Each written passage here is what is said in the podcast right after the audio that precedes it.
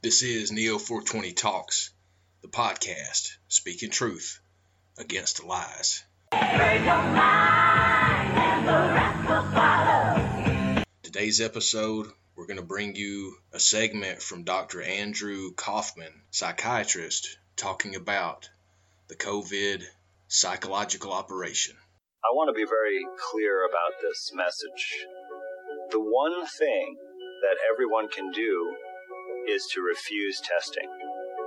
And this is because testing is the primary tool that is being used to create artificial cases of a disease which characterize healthy people. And the number of cases that are found by this meaningless test in healthy people is the main reason that the government is using to shut us down and take away our freedoms. And if you submit for any reason to this test, you are driving that tyranny forward.